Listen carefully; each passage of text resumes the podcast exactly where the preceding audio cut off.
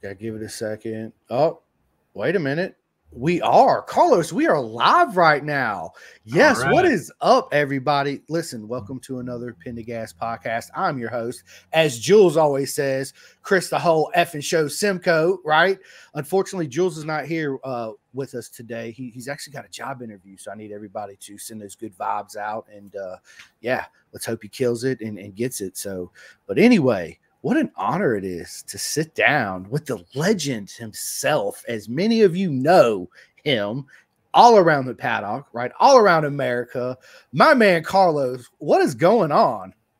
Oh, not much. Uh, happy to be on the show. It's an it's an honor to be here. Yeah, man. I listen, it was an honor. Me and you've been trying to line this up for a while. And uh yeah, we're finally sitting down. We're here. Let's have a good time. I see uh you're sitting in your van right now. So why don't you tell us where you're at? Yeah. So uh, during the week, I've got a day job testing motorcycles. I'm a calibration engineer. So uh, I develop traction control, you know, ABS cals, uh, you know, all sorts of different active safety calibrations for various motorcycle manufacturers. Um, so yeah, taking the call here at the test track in my moto van. That's epic, man. I love it, dude. I dude, what a job, right? So it, it, how did you end up doing what you're doing for your daytime job? Yeah, so uh, you know, I guess it all started back uh, when I turned 18. I knew uh, I loved motorcycles, and ideally, you know, I wanted to race them, but um, parents never let me. Uh, it was too dangerous, right? So um, I had to start somewhere, and I thought going to school for engineering um, would be good. It, it, I'd be able to make some money, and I'd be able to learn about motorcycles, um, and then while I'm while I'm getting started racing. So went to school for engineering um, and pursued my racing career at the same time. And um, you know, ten years later, I'm I'm a pro racer and uh, doing really well in the racing circuit. And an opportunity uh, came available here at Bosch to uh, to take a test position. And um, you know, with my background racing and engineering, it was a, it was a really good fit. So yeah, got got the job here uh, back in June of uh, this year. Congratulations, man. That's awesome. That's that sounds like a really fun job. So do you actually ride the motorcycles and actually test it out? Yeah. Oh yeah, I'm on a bike pretty much every day. You know, Bro, that's and obviously you got what a, a certain amount of fleet of motorcycle, a variety of range of motorcycles, or just a couple in particular. Yeah, so we have we have a bunch of our own motorcycles that we use for like training and, and practice and stuff like that. Um, and then we get our customer motorcycles. So these are all like the OEM manufacturers that come to us to develop the calibrations for them. So it's it depends whatever project I'm given at a time. Usually, you know, I'm assigned you know two uh, one or two different motorcycle applications at a time to work on. Once I finish those, we move on to the next bike and it's a new one. So we rotate through a lot of bikes and we have a lot of bikes we ride. And also, you know, with my coworkers, I help them out. So I get on their bikes, which are different as well. Um, so yeah, we, we ride a bunch of different things. That's what's your favorite? Oh, oh uh, my favorite bike that I've ridden at work. Yeah. Ah, I can't. I can't talk about it. Okay. All right. All right. You're like, this is my girl right here. Nobody else touch it. no, no. Should, it's always good getting uh, different different feedback from different people and different perspectives because people ride the bike differently, and yeah. you want to be robust to all your different riders, right? You want a calibration that works well for everyone, not just one person. No, so it's, yeah, it's good getting multiple feedback. Absolutely, I was just you know joking because I you see, see see her right there. Yeah, that's uh you can ride her, but you, yeah, yeah, but that's take care of my baby right there, right? Yeah, yeah. But anyway, Carlos, bro, uh, how did you get into motorcycles to begin with, right? Because I grew up in the Navy. My dad was a fighter pilot, right? And uh, obviously he rode motorcycles, and I used to ride with him, and that's my love of motorcycles started, right? So, who introduced you to the beautiful things of two wheels? so it was my dad. Um, he rode. Uh, he had like a little dirt bike when he was growing up, and um, he he liked dirt bikes. He would take my brothers and I to Supercross, um, so we'd go watch the Supercross races. Uh, later when I think I was like, you know, 14, 15, basically high school time, we we finally convinced my mom to to let us get little dirt bikes to to start on those. So I wasn't able to get street bikes, but we were able to get on dirt bikes uh, in high school, and I trail rode dirt bikes with my two brothers and my dad. Um, and yeah, we did that northern Michigan, trail riding dirt bikes whenever we could. um, and then yeah, watch Supercross. But I remember seeing uh, sport bikes in the dealership, and I was like, "That's what I want to get on." My parents said, "Hell no!" So I had to wait a little bit for that. Yeah, yeah, yeah. So uh, when I when I turned 16, I actually got a motorcycle. I don't know how I convinced my my mom to uh, into that one, but uh, yeah, instead of getting a car, I got I got a motorcycle, 1996 ZX6R, as a matter nice. of fact, red. Yes, it was all firecracker red. I never Sweet. forget her. Right, that was one bike I wish I would have always kept my hands on. Um, your first true love, you know what I mean? Oh yeah. But, but yeah, so uh, I grew up riding dirt bikes. I didn't have my own. My, my, parents, not my parents, my dad was like, hell yeah, let's get him a bike. My mom's like, not gonna happen, right? But fortunately for me, the bases we went to, I usually ended up with a friend that, guess what, had a dirt bike. So, bam, there was my first uh, learning riding, right? So I grew up riding other people's dirt bikes. Um, and yeah, just growing up, just uh, pinning the gas every well, not pinning the gas. I'll say uh, just getting on there and learning, right? The basics of riding. Took a safety course and you know all that good stuff, and ended up doing track days, got into racing, and yeah, so all that fun nice. stuff. But yeah, Carlos. So man, tell us tell us how your your your first motorcycle you bought transitioned into the legend you are today. yeah. So first motorcycle I bought it was. uh a 2003 Yamaha R6. Nice. Um, so I, I turned 18. I moved out of my parents' house. I got a job at Yamaha uh, Snowmobile Group doing snowmobile marketing, and some of my coworkers there uh, raced and did track day. So they kind of helped me get started, and they steered me in the direction of this 03 R6. I got on the the Wera BBS forums, you know, back in the day. Yeah. Uh, found this bike in Virginia got my buddy uh, to drive there with me because I didn't have a truck or anything. Um, and he, we drove there in his manual two door Ford Ranger. Uh, and we drove to Virginia, picked this bike up, stayed at the dude's house. It was this guy selling his backup bike um, that he didn't use for racing. Anyway, I drove it back. Um, and I didn't know what track days were. So um, when I got started, I just went right to race school. Um, did my race school at at Grattan Raceway in April uh, with Team Chicago Race School. I I remember it very well because uh, it was it was like snowing and there was like a little river that had kind of run across the track that had frozen and we had to pass like cross over it in the morning. Uh, so that was my first experience. Um, and then I went did racing and I was really slow at first. I got I got lapped twice in my first sprint race, but I loved it. I was hooked. Right, so.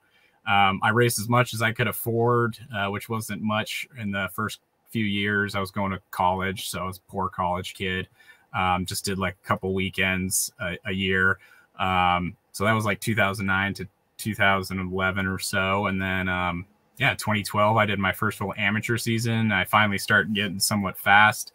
Um, started getting some podiums, started getting some wins, and ended up winning the the amateur championship. And then I was I was really hooked after that. I was like, okay, this winning thing's real nice, right? So so yeah, I went expert, and then that year I also went pro because I like I figured out you know how many points I had to get my pro license, and uh, I started racing AMA Pro back in the day.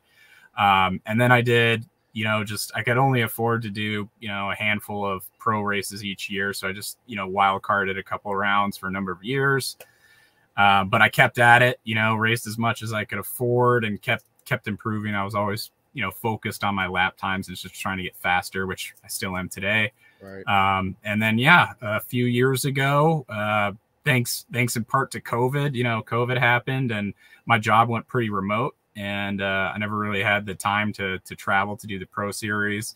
Um, so, but being remote, I did. So I was like, okay, I'm you know I'm going for it. I've been doing it a while. I think I can I can hold my own, and uh, and I did, and got some really good results. A um, lot of lot of top tens, and yeah, that was my first you know full pro season, and I've I've been doing a full season ever since, and it's been awesome. And we keep keep getting faster, just keep chipping away at it. So now it's like got the the pro podium in sight. We're so close, and uh, I'm feeling really good about next year. Like I said, everybody, you hear this legend? Call it legend right here. Yes, you see it on his shirt. Send it. Yes. So anyway, I have a couple. So my man Ryan Rawls, what is up, Ryan? He says, "What is up, Super Carl?" What is up? Yeah, what Welcome. is up, my man? Welcome. Yeah, yeah. Jonathan, what's going on, my man? So yeah, man, that's uh what a journey, right? Yeah, uh, yeah, it's it's definitely been a journey. Right, and, and it happened pretty quickly too, right? You you went from amateur to pro and yeah. Yeah, once now. yeah, once I started uh, I like something clicked in I think 2011 um and I just like I you know finally was close enough to people that I could like learn a little bit from them. And then once I was there, I was able to learn really quick. And yeah, it uh the transition I remember from amateur to expert was a little tough, and then expert to pro was a little tough too. Uh, but then after you know a couple of years of doing that pro stuff, I got really comfortable, and it yeah, we've just been kind of steadily chipping away at it, getting faster each year. That's so. Uh, your old school favorite race bike you you you grew up racing. Man, what you're asking? What my yeah, right. Your favorite um, race bike you grew up racing when you first started. Like, oh man, oh. the R6 was like my favorite. I miss it or whatever. well, I've really only had you know the R6 uh, until okay. recently. So like okay. I had that that 03 R6 and then uh after I think my amateur year I like a chain snapped and took out my engine cases. So I was like, all right, time to upgrade. And I got the the 08 to 6 or the 06 to 16 Yamaha R6 and I was on that for 10 years, you know, and yeah. that same bike I even took and did my first full pro season on. And then uh, the last couple years, I, I switched to first the Suzuki GSX-R 600 and then the 750. Um, so yeah, my favorite bike uh, growing up, it's got to be the R6 because that was the only one. right. Yeah. So how you like the 750? Uh, it's nice. Uh, you know, there's there's definitely advantages and disadvantages to it. Um, I really like the power delivery on the 750. It's a it's a lot more like linear torque, um, and it it feels like it just it kind of pulls harder coming out of the corners. So, you know, the R6 you'd really have to scream it. Uh, this one feels like you know you've got more torque, you can accelerate a little harder. Um, it's also nice in the fact that it's detuned uh, rather than building an engine, you know, up to the the horsepower levels, and that basically means I don't have to rebuild the engine all the time. Uh, so that's really nice too. Um, it's it's powerful and it's going to last a long time.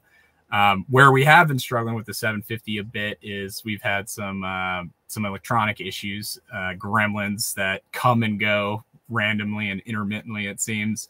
Um, so we've been struggling with that, but it's uh, you know it's prototype fly-by-wire system that was developed in the ECU and everything. So we knew there was going to be a little bit of learning. Um, and you know, we're working with Team Hammer, Chris Ulrich. He's done a great job developing that system, and he's constantly improving it, constantly tweaking it, and you know, rolling out all these updates and fixes for us every weekend. So, you know, both of us together, we're, we're working on it, and uh, we're making some good progress. And yeah, I'm hopeful that it's going to be a little more robust for us this year, and we'll have um, some good results. But yeah, when that bike's working and we're not having issues, it's it's really nice. It's a super enjoyable bike to ride. Yeah, it's uh, it's also a, a lot cheaper to race because, like like you said, going in the engine, rebuilding engines, you know, six ten thousand dollars, right? I mean, it's it's uh, yeah, it's they're not cheap. But Ryan, yes, Ryan, you did, and I actually seen the picture myself on on uh, what was it, Instagram or Facebook, but Carl, man, just bought a sweet uh, CBR 900RR. Yeah, man, tell us about yeah. that. Yeah. Yeah, so I've uh I've kind of lately been on this like 90 sport bike kick. I mean, I've I always liked them, right? Cuz like when I grew up, I wanted those sweet like all the 90s colors that were just rad and awesome. Like I wanted that. My parents were always telling me no. And now that I'm older and I've got some money, I'm like, I'm buying some 90 sport bikes that I've always wanted. So I'm always scouring, you know, Facebook Marketplace, Craigslist, looking for deals. And I have some buddies that send me deals when they see them. But yeah, just uh, first, I, I started my 90 sport bike kick. I got a, a CBR 600 F3, a 96. Nice. And then I actually I got a second one, and both of them, you know, needed carb cleans, have been sitting, but were in really nice shape. So I've been like going through them and restoring them. Uh, and then yeah, this 900 RR, this one actually ran fine, ran great. Um, it just popped up, and I I immediately drove to go pick it up. It's awesome. It's like you know purple and high vis yellow. It's a 95. I've been looking for a CBR 900 for a while since I got those F3s, and I snagged that one. Um, so I'm really excited about that. I haven't really done anything with it. I only got it like a month or two ago, um, but I'm gonna be going through it this winter, putting some fresh tires on it. You know, changing all the fluids, just getting it ready to go. Um, and then I also actually picked up one more 90 sport bike recently that I'm, I'm super excited about. Uh, it's a 93 Yamaha uh, YZ YZF 750R. I think that's nice. Yeah, it's pinky, pinky. It's yes. pink and blue, and it, it is mint. I uh, got it from this old dude, and I mean, there it looks like it rolled off the, the dealer floor. Like it is mint and clean, and I'm super excited about it. So I, I, I can't wait to see it. You definitely have to post some pictures of that beauty for sure. Yeah, I'm waiting until I get them all cleaned up and all ready to go, and then yeah, I'm definitely gonna do some some photo shoots, some videos. Like I got some cool stuff in mind that'll be coming down the social media pipeline. Nice. Are you actually gonna ride them? Yeah, I don't know about the pink the pink one because it is literally like perfect, and I'm I, I don't know if I trust myself to not scratch it or anything. Right. But, but the F3s, I've ridden those already. And, you know, I test drove the 900 RR, but that one I'm definitely going to ride. That one's got like a few small scratches already. So I'm not too worried about, you know, dinging that one up. Um, yeah, the 93, I don't, I'm, that one might just stay in the garage and look at it for a while. yeah. I, so, uh, one of my dream bikes, I started doing it too, but mine's not a 90s. I got a, um, always wanted an RC51. So I found one in North Carolina, Eden, North Carolina, because I'm in Roanoke, Virginia, right? So it was like an hour and 20 minute drive, hour and 15 minute drive, something like that. Um, it was it's a 03, it had 15,400 miles on it. Um, with a single LeoVince full pipe on it, man, she's she's a beauty, and uh, yeah, so I know what you mean. I, I love to just go out there and just stare at her and I love you so much, right? Like, yeah, yeah, yeah. yeah fire exactly. up, listen to her, like, oh my god, yeah, sit on her and pretend I'm Nicky Hayden or Miguel Duhamel, right? And oh just, yeah, yeah, make funny yeah. noises. Of course, our women come outside and look at us like, what is wrong with y'all, right? I mean, boys hey, and their toys, right? Right. What can we say? That our love is uh is deep. When we love something, we we we really really love something. So yeah, That's man. Right. Yeah. So, uh, dude, the cost of uh racing back then versus now. Um, is there a real big major difference? Like, are you past, talking? Are I'd say the past eight years. Okay, are you talking going from like club racing to pro racing, or just the, the difference of eight years time? Uh, both. Okay, so yeah, pro racing definitely more expensive than club racing. I mean, you're going through a lot more tires, you know, your fresh tires every session to be competitive. You know, you have to pay for crew guys, you have to pay for transport because you're going all over the country. You know, you got a bunch of logistics stuff. You got to get shirts made. You're you're spending a lot more to promote sponsors, getting like canopies made, you know, things like that. Um, so yes, compared to club racing, you know you can you can make tires last a little longer in club racing you know because the, the competition's not as high. Um, and it's it's you can do more regional stuff so you can reduce costs. So yeah i mean it's i would say mm, 100 200 percent more expensive just from like club racing to pro racing.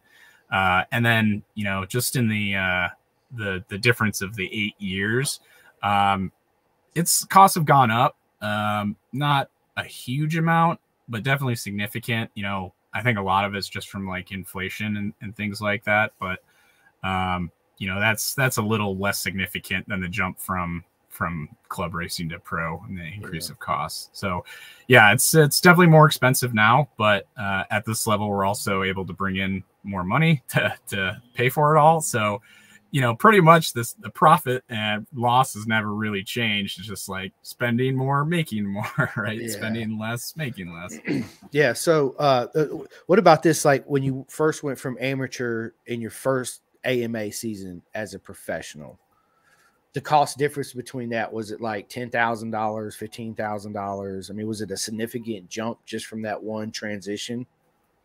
Well, yeah, like I said, when I when I first got transitioned from like first you have to go from amateur to expert and then you have to get so many points from expert to go to pro and yeah when i did that transition to pro um, it was quite a bit more expensive. Like I couldn't afford to do the whole championship, to a whole pro championship. So that's why I was saying I, I would only do like one or two uh, close local, you know, right. pro races each year um, because then I could keep the travel costs down um, and I could do them. So yeah, for probably you know six or seven years, I would just do one or two pro races a year, pretty much Road America, maybe like Mid Ohio, maybe you know Pittsburgh um, and that's it because that's really all I could afford. Um, and yeah, the jump is it's quite significant. Like I don't know, a, a club club weekend, you're probably spending a fifth of what you would spend on a pro weekend,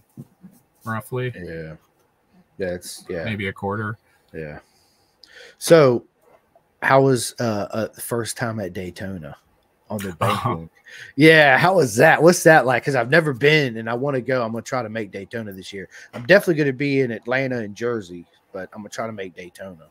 Cool. But but what's it like riding a banking?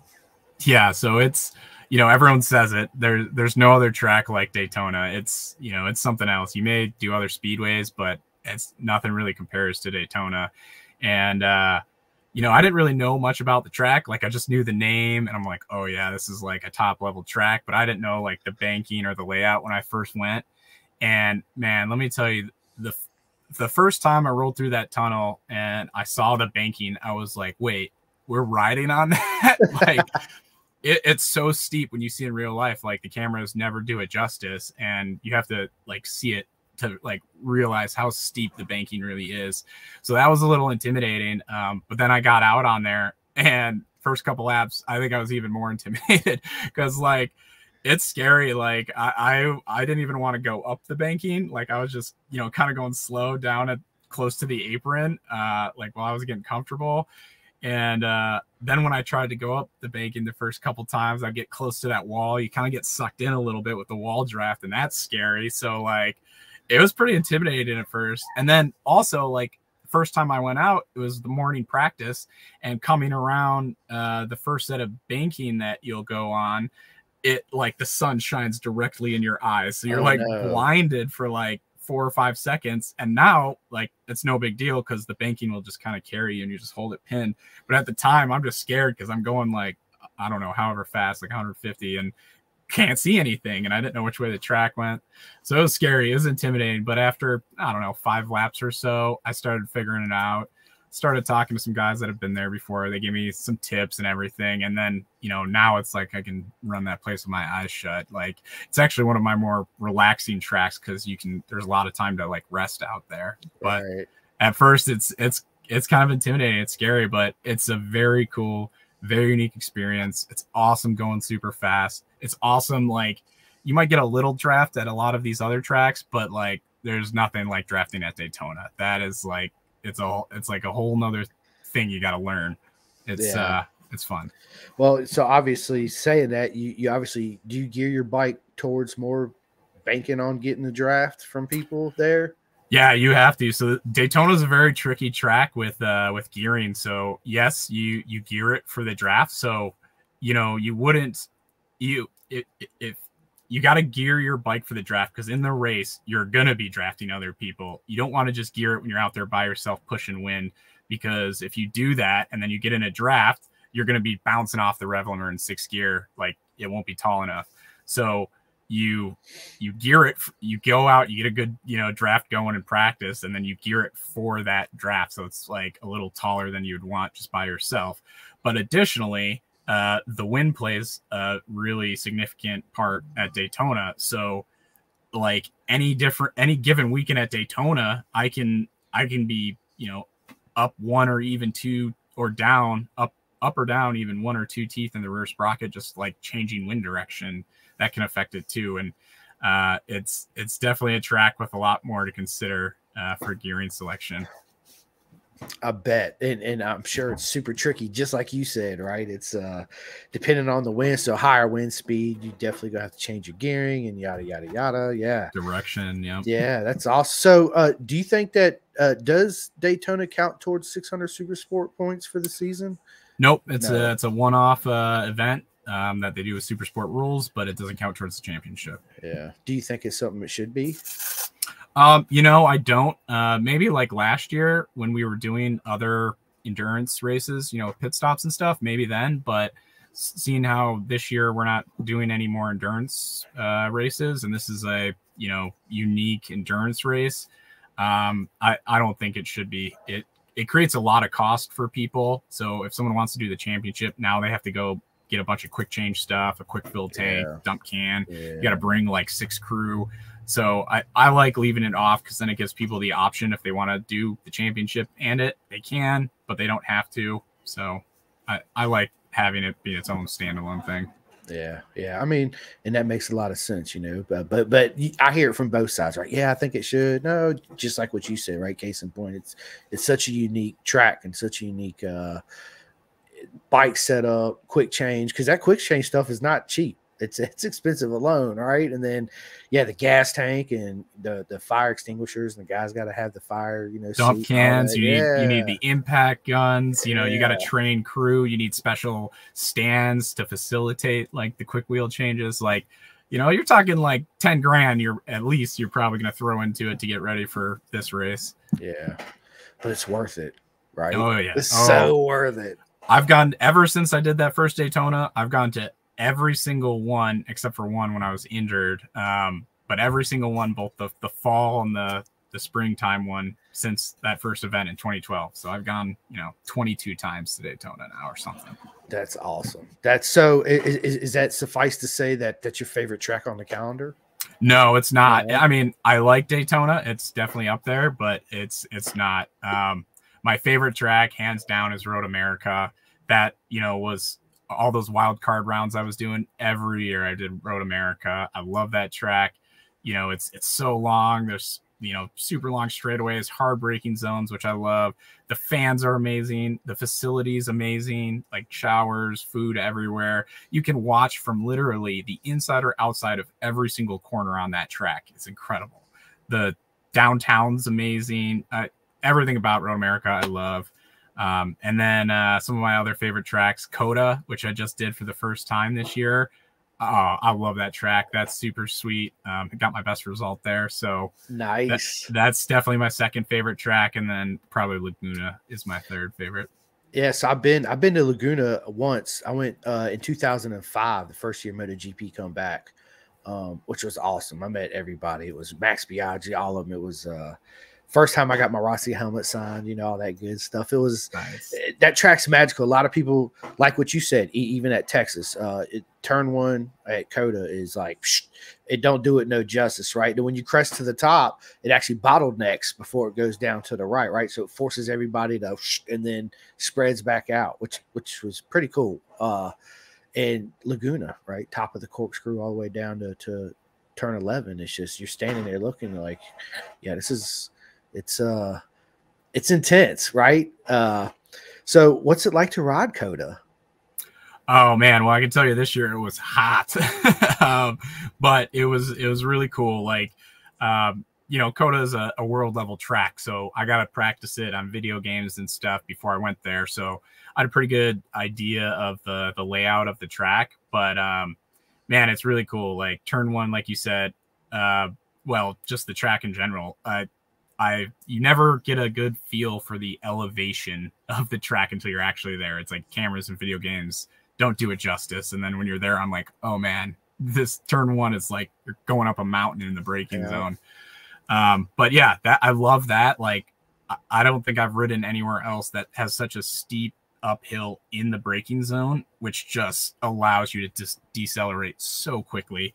So that's that was really unique, and that's one of my areas I'm really good is on the brakes, um, and one area I really like. So um, this track played really well to that. It had a uh, has a lot of like hard braking zones, um, which I I very much enjoyed, um, and it's it's fast. It's got some flowy sections. It's got a re- really long straightaway, some some technical sections. It's got a little bit of everything. But what I what I really like is a lot of passing opportunities. Um, it's not hard to pass at that track you can you can get it done quick and um, yeah it's, it's just cool it's a it's a cool facility you know it's really it, you can tell they spent some money on it it's really nice and Yeah, you feel you feel like a rock star riding on it.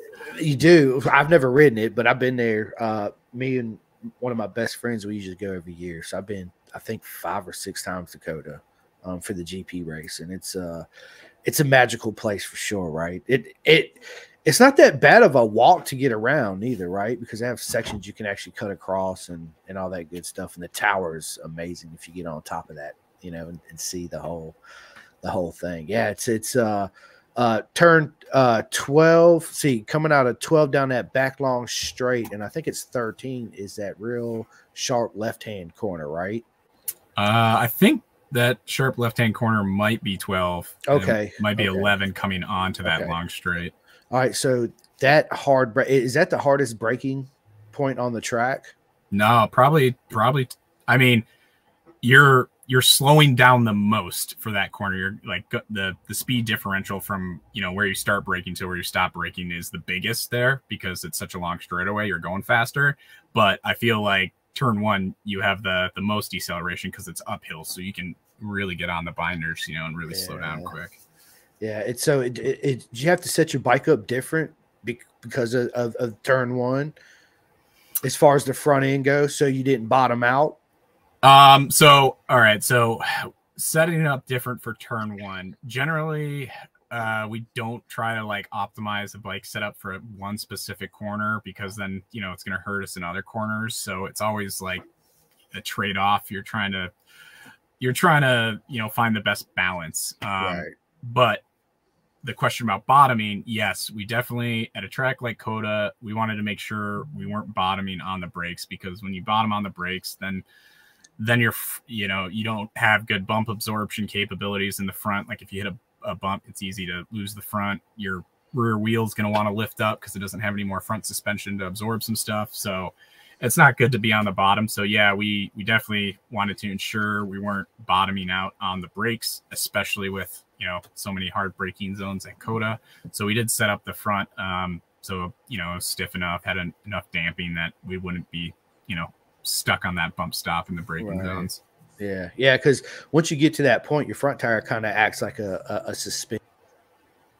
I, I, I touch my my micro my microphone's super sensitive, so if I just barely No, it cuts on and off, right? So uh, so your front tire once once your front forks bottom out and you do hit a bump or whatever, your front tire, I guess, in a sense, would kind of be like a little suspension. So try to give more and make that extra grip. And obviously, you already know it, it, it don't, and that's when, yeah, the front Yeah. bye bye, right? And, I mean, your your front tire is always acting a little bit as a suspension, right? But then it's Right. when you are on the bump stop, now you're just losing your actual suspension on top of that, right? So now you're just stuck with that tire. And yeah, the tires are great. Like the Dunlops, it's incredible what they can do, and you know how much how good they've gotten. You know, they're constantly developing them.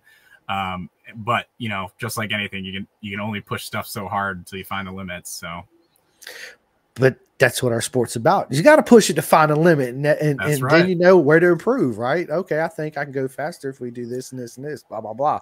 So yeah, listen, my good mate Dustin, man, I just had him on the podcast. Uh, yeah, Uh, Dustin, he's awesome. Dude, he's uh, listen. I, Dustin is is he's a legend to himself, and and what an honor it is to be friends with him. Man. He's he's awesome. But anyway, he says, Carl, great job this year, homie. Can't wait for next season. It's going to be a dogfight. Definitely, we will have more eyes on us. Next generation super sport. Yep. Thank you, Dustin. I appreciate it. And you know, I got to give a shout out to Dustin too. Uh, he's he's been a tremendous help to us all year. I can't tell you how many times we've gone over to Dustin and asked him for you know advice or or help on something we're struggling with with getting the bike set up. He is just uh, a library of immense knowledge. You know, very talented, very intelligent, um, and a great dude. You know, love spending time with him in the paddock. So thank you for the kind words. Can't wait for next year, Dustin. Yeah, Dustin's awesome. Actually, so he's been me and him actually been friends for a while, and I, I, I met him in Jersey this year, just like I met most everybody in Jersey this year. And uh, um, I only got a chance to see him for a second because he was coming out of uh, not parc fermé, but uh, where you guys go in in, in, in Tech. tech, yeah, and then they're walking over, and I was like, Dustin, what is up? He's like, Hey man, what's up? You know, and all that. Uh, but yeah, yeah, it was great, man. It's good stuff. So New Jersey, Carl, bro, that was rough, wasn't it? The rain and yeah, it wasn't Yeah. pretty, was it? yeah, it was it was a tough one, you know, last round of the year. Um, yeah, the rain we were thoroughly soaked like pretty much all weekend, right? And uh, yeah, our electrical gremlins came back. You know, it can't, they came for other people too. You throw that much water in a bike, it starts yeah. getting its way into the connections and stuff, and has some issues. But yeah, we're uh, it, you know, I like I like the rain. Uh, it was fun, but I also just you know that was a tough weekend. Wanted to make sure I got through it on two wheels. That's right. Everybody did. I mean, it was me included, right? It was it was rain, and then uh, yeah, it was a lot of rain. Uh, Jules, he he actually uh, corner marshaled on Friday and Saturday. Now I can't remember if it was Friday or Saturday. Something tells me it was Saturday, but uh, he he eventually found me, and he's walking through the paddock, slumped over like this, just drenched. He's like, "Can we please just go back to the hotel? I'm done." I was like, "Yeah, bro, let's roll." Yeah, yeah. But uh, man, being a corner marshal, you know, that's uh what a job that is. You know, so big salute to him and everybody that does it. Because without them guys, you know, uh, the legend right here and everybody else wouldn't be able to get out there and uh, pin the gas and, and have fun. So, yeah, thank you to all everybody that does it. It's uh, it's very important. It, it really yeah. is. So. Yeah. Carl, the beginning of this year, 2023, your expectations coming in versus the results towards the end of the year. Is it a great season? Rate it from zero to 10 your season. Uh, probably like a six, I would say. Um, we we had our sights set a little bit higher. Um, we had some some issues. I think we could have achieved it, um, which that's why I rate it lowly. It, it, it sucks when you you know you could do better than you did, um, and I think this year was one of those. We you know we had one you know one of the endurance races. We fumbled our pit stop. We we were in seventh and we knocked out the rear brake pads when we were changing the rear wheel and lost a ton of time. So finished far back, in that one. And then the other endurance race, um, we we were doing pretty well. I think we were like ninth, and uh, another rider crashed right behind us, and their bike slid into me and took me out. So like you know that was another one we couldn't really control. And then uh, then we we missed a lot of track time this year with some some bike issues as well. Um, but when we were when we were on it, mistake free and and not having any bike issues, we did really well. Um, and you know that to me tells me we we've got a lot of potential more than uh, the championships results show this year. I think we finished tenth in the championship, and you know really we were we had a target of top five, um, and I think that's doable. Um, we just gotta we gotta clean it up. Um, we also had a goal to get a new personal best race finish, um, ideally top five. Um, we got sixth, which was a new best finish for us, and we also had a new best qualifying, but um, fell just a little short of our top five goal. So, you know, our target our target next year is yeah, definitely some top fives, and and we really want that podium, that first podium. And you know what? It's gonna happen. 110% yeah. dude. It's gonna happen. I'm excited. So goals for this year like like your expectation going into to this season. Is it going to be another full season or? Yeah so uh definitely another full moto america season. Um definitely going to do the daytona 200 and the loudon classic again. I had a lot of fun at that event. Um and both those races have a really big purse. So for me uh that's that's a big motivator.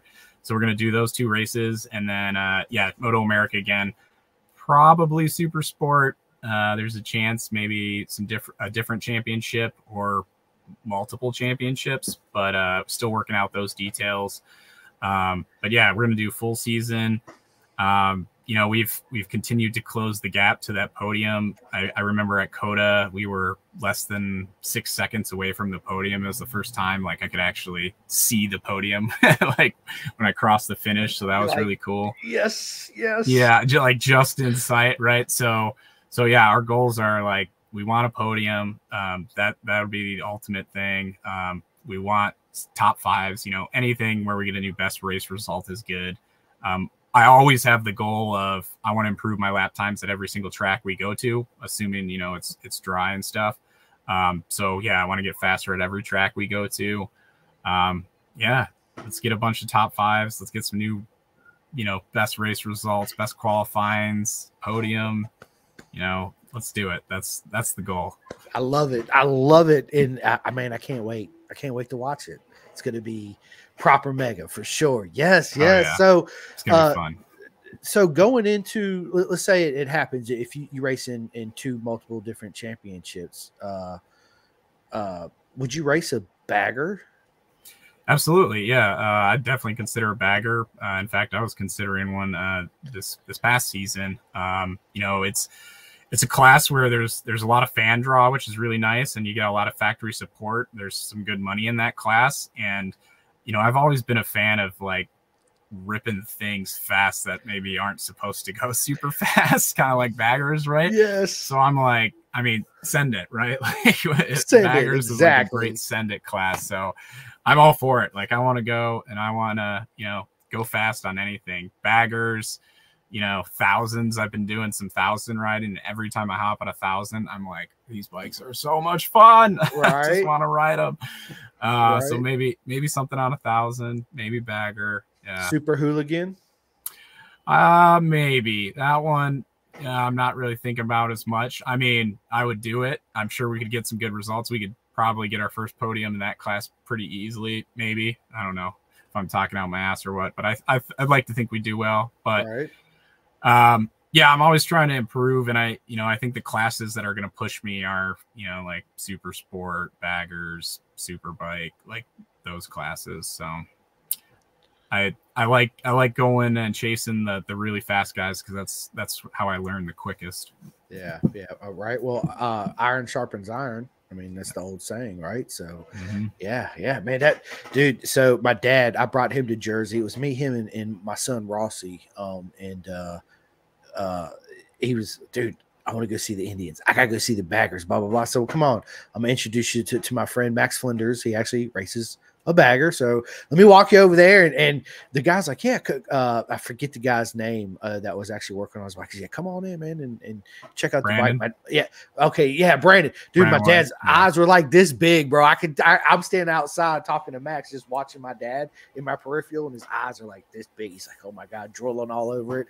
He's like, this was nothing like my old Harley. I was like, nah, dude, this, this is, yeah. these are proper weapons right here. Yeah, yeah. Oh yeah, yeah. Those those are proper race bikes. They're they're they're a good ways off of what you could go to the Harley dealership and buy. Right, right. So, and I, I, I'm sure uh, that class is very expensive, probably to get into. Yeah, I mean it's it's like a super bike class now. You know, they're spending lots of money and it's got good factory support. Like it's nothing to scoff at. That class, no, it, it's not. it rips. It does, and uh, so I also hear that uh, it they're going to be in BSB. How awesome would that be?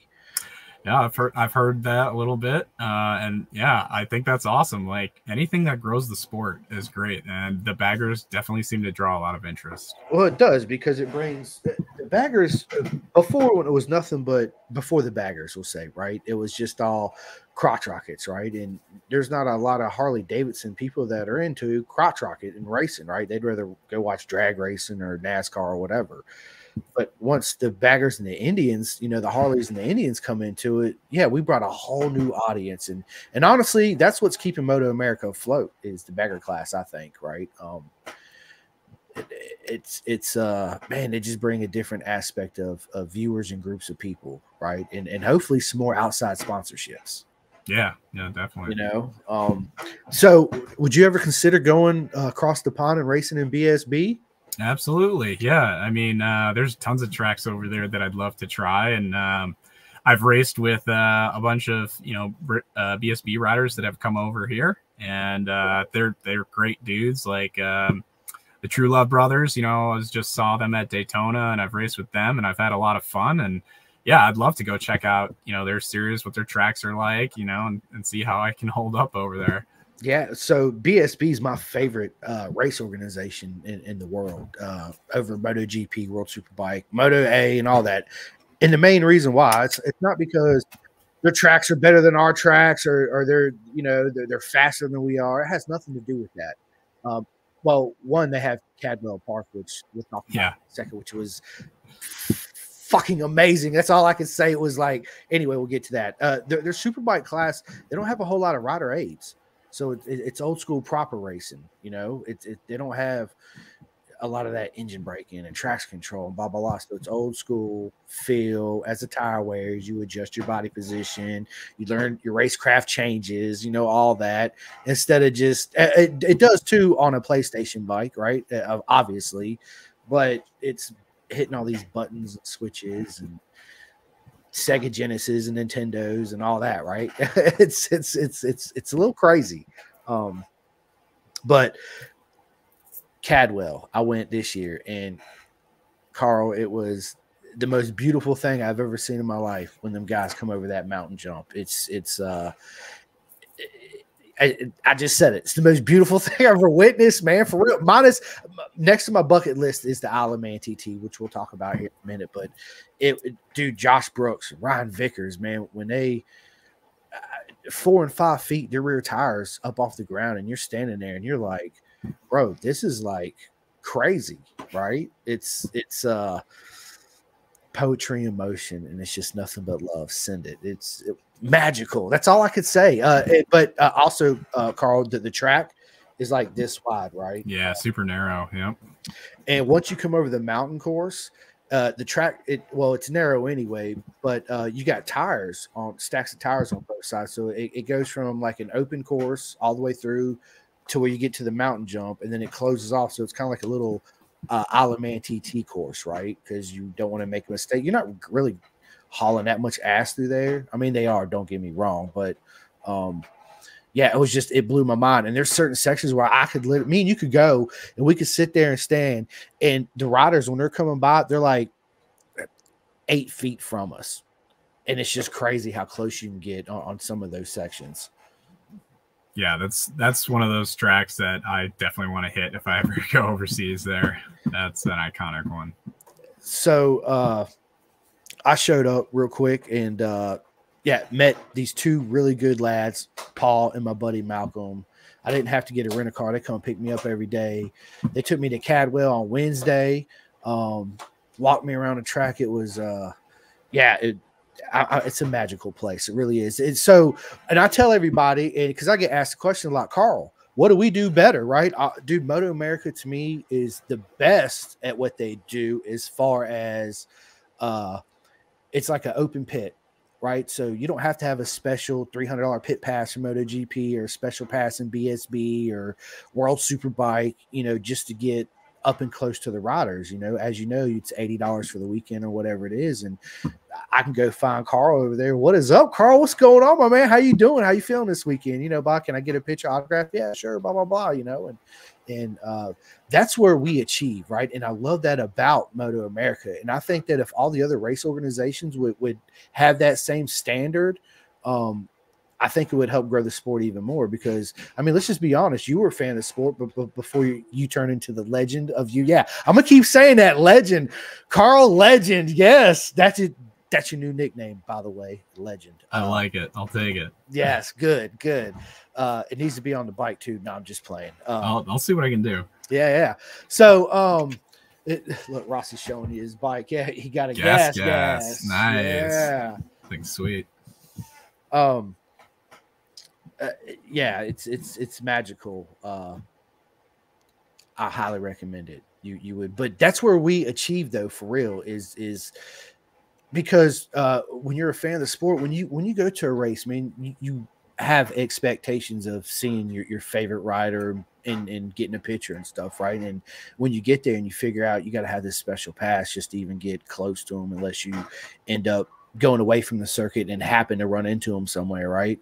Um, mm-hmm. Which is not very likely. Uh, but that's where we excel at, as Moto America. Um, easy access, right? So, and also for our young kids when they come, right, and, and they see their favorite rider, like Rossi, we went to VIR the last two years because um, I'm close to that. I, I go every year, but Rossi, he wanted to go the last two. So we went and he's literally running around the paddock. I, I, don't know if you've seen him, long hair, blonde hair. You seen him? He's running around the paddock telling everybody, "Hey man, you dropped your pencil." And they look down and he just start laughing. Right? I'm talking about he'd run underneath the tents where people are like, "You can't go in there, Rossi." And just, he runs up in there. He tap you on the shoulder and be like, "Hey man, you dropped your pen." And they would look down and look at him because here's this kid right with long hair just making this joke, and he'd laugh and take off and yeah, man, it was awesome to see. So he goes up to Jake Gagne, and, and Jake Gagne, I see him standing there, and he sees Rossi doing it because he's going diagonally uh, down the whole alleyway, right? And he's standing there and he had a pin, And uh, Rossi went up to him and was like, Hey man, you dropped your pen. And Jake dropped his pen before Rossi went up to him, right? He's like, Well, you, you talking about that one? And Rossi looks down. He's like, Oh, no, this one, right? And they just had a, a, their moment. He goes in there and he grabs a knee slider, he signs it, give it to Rossi. And my son's smile was just like ear to ear. And he's like, Dad, this is so cool. I'm like, So you wouldn't get that nowhere else, is my point, right? It's, Yeah. it's, it's, to me, it, it's everything. It's it's it's awesome, man. So yeah, listen, we've had enough bike talk. Carl, I want to know about what you do away from motorcycles, right? So, uh, do you read books? What's your favorite book? Oh man, yeah, I love reading books. Uh, I've read a ton of books. Favorite book? That's a that's a tough one. Um, man, I really liked uh, The Martian. I read about an engineer, I think, that gets uh he gets trapped on Mars. That was a really good book that I liked. Um, I when I was younger, I read a lot of Michael Crichton. I, I don't know if I'm pronouncing his last name right, but I really liked like uh the Jurassic Park books that he wrote. Yeah. Um, he had some other ones too, Andromeda Strain. Um, but yeah, I'm I, I read a lot of science fiction books, uh, so I'm into that sort of stuff.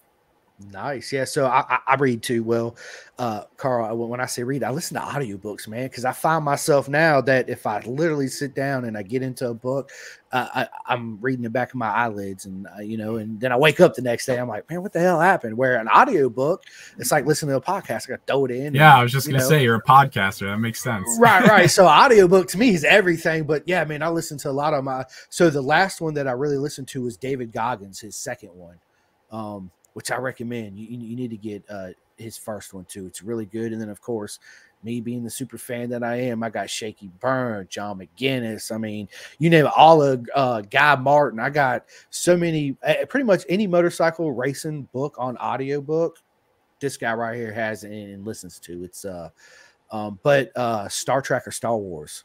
Okay. Yeah. So I've, I've read some Star Wars books. Uh, I like those. Um, I also I've gotten into some of the Halo books. I was big playing video games. Halo I liked. Halo's good, man. So I'm big into the Spartans, and that's why I liked Halo. 'cause it was the Yeah, Spartans, Spartans, right? same Dude. I love, dude, the Egyptian and, and the whole Greek and that whole mythology with the Spartans and the Athenians and the Battle of Thermopylae, man. This is a whole other subject me and you can get into for sure because I love that shit. oh man. yeah, It's, uh, history is great. I can. bro, it I, really I- is. I love human history. It's interesting. and, and and that's one thing like uh so uh, i hated lorenzo like I, I, I okay i take it back i don't want to say hate hate's such a bad word i tell my son don't ever use it. Uh the dislike because i'm such a huge rossi fan right? Obviously if you're I such a fan right right so when you see somebody you're like and then when he come out with that spartan thing i was like okay you know, you kind of won me over just this much, right? So I don't, I, I don't dislike you, but this much, you know, the, I this was like- more. You know, and he also like so. I I'm totally with you on that. I thought the same thing. I was like, damn, that's good. Kind of wish Yeah, Rossi did that. Right. But then yes. he he also had the Moon Man helmet, and I love that Moon Man helmet. He planted like a flag. I was Dude. like, oh, that's fucking. It- it's That's, good. Yes, it's good. You're good. Okay. Okay. Yeah. You just come up my scale a little bit more. I get it. Yes. Yes. You're winning me over. But n- now that he's retired, man, you know, Lorenzo was a beast. You can't take nothing from him because on his day, man, he was just butter and hammer. It was, Yeah. it was over, right? Just like Stoner and, and just like Rossi. But yeah, uh, He's an alien. Yep. absolutely um but yeah i do like to to read man um and my last motorcycle book was actually Shakey Byrne um which was really good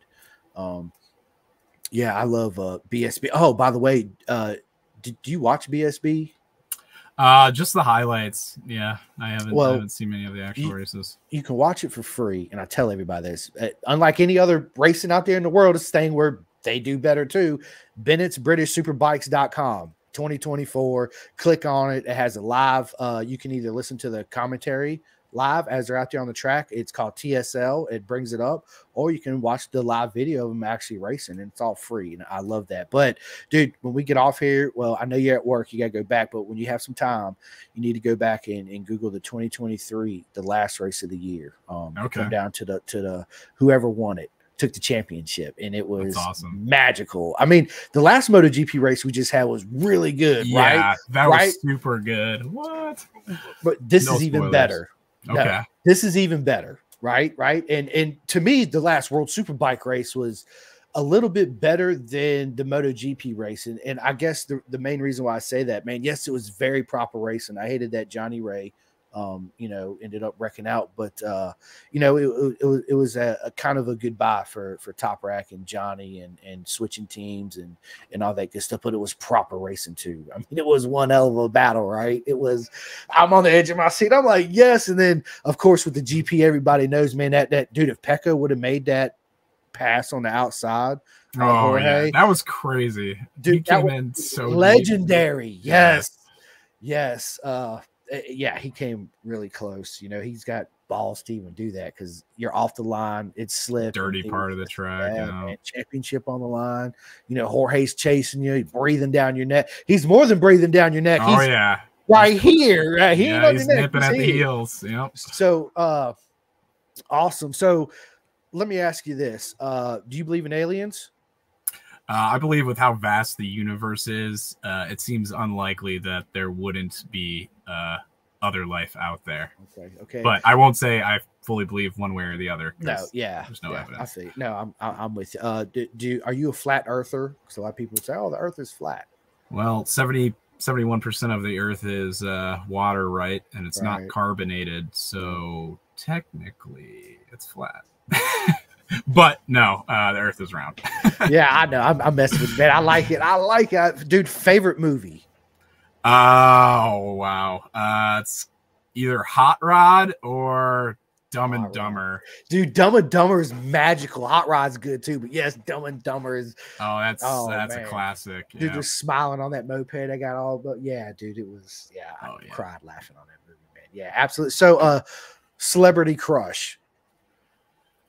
Celebrity crush. I don't even know. That's um, that's a good question. Um, I okay. I I don't know what my my current celebrity crush is. Um, but I can tell you, back in the day, my first celebrity crush was the Pink Power Ranger. She was smoking. Right? Yeah, yeah. The Kimberly. Power Ranger. Yeah, Kimberly. Yeah. That was. Now I was trying to think of her name. Kimberly. You're right. Yeah. yeah. Now I. Yeah. I don't know. I don't know now. Yeah.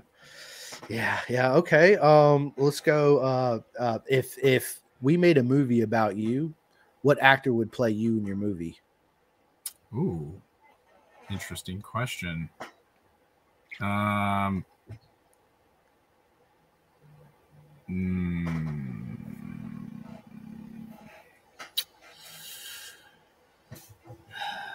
I don't know. Hmm. Well, good, good question. everyone, huh? everyone I'm thinking of is going to be like older than me, and it's like I would need someone younger, right? Um, well, they got CGI, man. I mean, look, look, at Tom Cruise. He's he's 30 years old and he's like 90, right? I mean, yeah, yeah. I don't know. Um, Marky Mark, maybe. Marky, but I like it. Mark Wahlberg, yes. Yeah.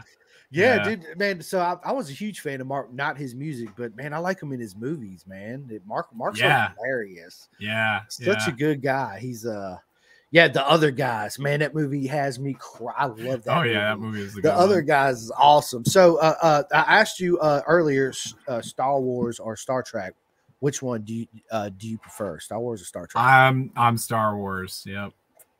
Me too. I'm a Star Wars nerd. Everybody knows. I watch Ahsoka, The Mandalorian, all the Star Wars, all the cartoons. I watch it all together, and it's uh, yeah, man. Who don't want a lightsaber, right? I Everybody know, right? in their life that's ever listened to this, you always wanted to force choke somebody. Don't don't don't lie. Don't and lie to yourself.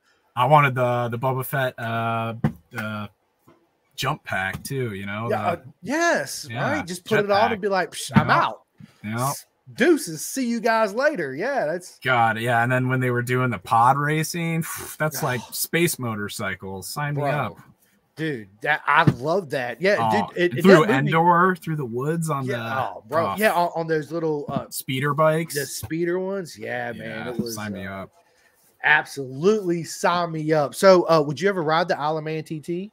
Oh, absolutely. That's another bucket list track. Yep. Yeah, so I, I have a good buddy, uh, Adam um, he actually goes out there and rides, and, and it's uh proper, right? I mean, my buddy Forrest, I had him on the podcast. He actually he, he races it too, and then Joey Thompson, we had him on. He he right he races that, and he's going to the Macau and Oliver's Mountain and, and all that good stuff. That's those are to, to me the the TT is my favorite race of the entire year. BSB is my favorite race series because of the they don't really have any rider aids, right? This, this is your rider age and, and all that good stuff. So it's uh, but the TT, bro, that's a uh such a magical place, right? It's different, different set of balls, of course, right? And different mentality, uh, different mindset. It's uh it's something you don't tackle unless you've you've you know played many years probably on a PlayStation and rented a car and went over there and, and drove the course and just every bump, line, turn in, brake, this, that. You know, there's yep. so much that, that goes into it. And I highly commend. But to me, the craziest ones of all is the sidecars, not the guy oh, driving yeah. it, but the guy sitting the in the monkey. side of it, the monkey. Yes, yeah, dude, would you do crazy. that? Oh yeah, I would do that in a heartbeat. Dude, I I would rather be the you know the guy operating the motorcycle, but I've done I've been a monkey before and I'd do it, but man, I would have to really trust whoever it was. Right. So, dude, what was it like being a monkey? I was awesome. Like I, I mean, because it's like I don't know. I've never done anything like that before, but you see what you know the monkeys do on uh, on TV. So you know, I'm trying to emulate that. Like hang off the thing as much as possible, and then like you know you're dragging a bunch of stuff on the ground you wouldn't normally drag. And then like you also have to make sure you're not getting into the tire like when you're hanging off. Like I kept rubbing on the tire a bit, but man, that's a lot of work. Like you think for just being a passenger, you wouldn't be so tired, but you're you're jumping around from side to side so much that like it's a lot of work and like you got to be smooth with the transition too. The other thing is like you got to you got to like know your partner like whoever it is like when they're going to turn when they're to the brakes what are they going to do because you have to time all your stuff to line up with it. If you get out of sync like it throws everything way off and and it's also just it's it's unique because like those things turn so much better one way than they do the other. So it's like it's just a different kind of mindset when you're going around the track and like it's just really interesting. You know i haven't done enough of it but like i've done enough that i'm like this is cool i'd love to get into super sidecar sometime and like you know really try it out properly yeah that's that class right there is is uh like I said, the most fascinating. It, it really is because it's yeah, it's it's two wheel race. Well, three wheel racing technically, right? Let's just be honest. It's got yeah. three wheels on it. Yeah. Um, but the style, you know, get having trust in that that trust in that bond. Plus, plus, uh, the monkey sitting on the side's got to know the, the, track inside and out, every bump inside and out, just like the the the driver does, right? The rider. Yeah. So it's it's it's super important and it's awesome. But listen, Carl, bro, what an honor it was to have you on. We're coming up on an hour, man, and I know you're busy at work, and uh, I know you got to get back into it, man. So listen, let's do a part two. Okay. All right. Yeah, I'm in. It's, it's definitely fun. Yeah, Let's yeah. Good, good. I was hoping I was going to ask you if, if you had fun because listen, y'all, when we get off here, he's actually going to delete my number and tell me to f off on Facebook. I ain't doing this no more right now. I'm just yeah, you know where to find me. yeah, yeah, right now. The Yeah, yeah. I, am I'm just joking, but yes, what an honor, man. Listen, it, I, I an honor. I, I keep saying this. Yeah, let's do a part two. But before I close this out and get off here. Carl, tell everybody how they can follow the legend himself. Yeah, so uh, you can check me out. I've got my website. Uh, it's just my name, carlsoltisz.com. Uh, if it's easier to remember, you can also do supercarlracing.com. Both will take you to the same place. Um, on socials, you can find me on Facebook, uh, Instagram, YouTube. Um, Carl Soltisz for both Facebook, Instagram, YouTube. Um, you know, Super Carl will also get you there uh, yeah, so um, give me a like, give me a follow. Um, I post tons of cool riding videos all the time to YouTube, and I'm always posting content from the uh, the season uh, and all the races and stuff I'm going to on uh, Facebook and Instagram. So, yeah, like, follow, tell your friends, buy some merch. That's right. Yeah, dude. Cause yeah, yeah, exactly what he said. Everybody buy some merch, man. He's got merch. We got merch. Everybody's got merch. Just reach out and will definitely hook everybody up. But again, what an honor to sit down with the legend myself. You guys know who I am. I'm Chris the Show Simcoe. This is going to be out on Spotify, iHeart, and all that good stuff tomorrow. And if you missed it, guess what? You can go back and rewatch it right now as soon as I end this video on Facebook or YouTube. And like I said, tomorrow. But anyway, what an honor. Thank you guys so much. I appreciate everybody that watch and and comments and likes and subscribes and all that good stuff. And the legend himself, my man, Carl. Thank you. Until next time. Thank you.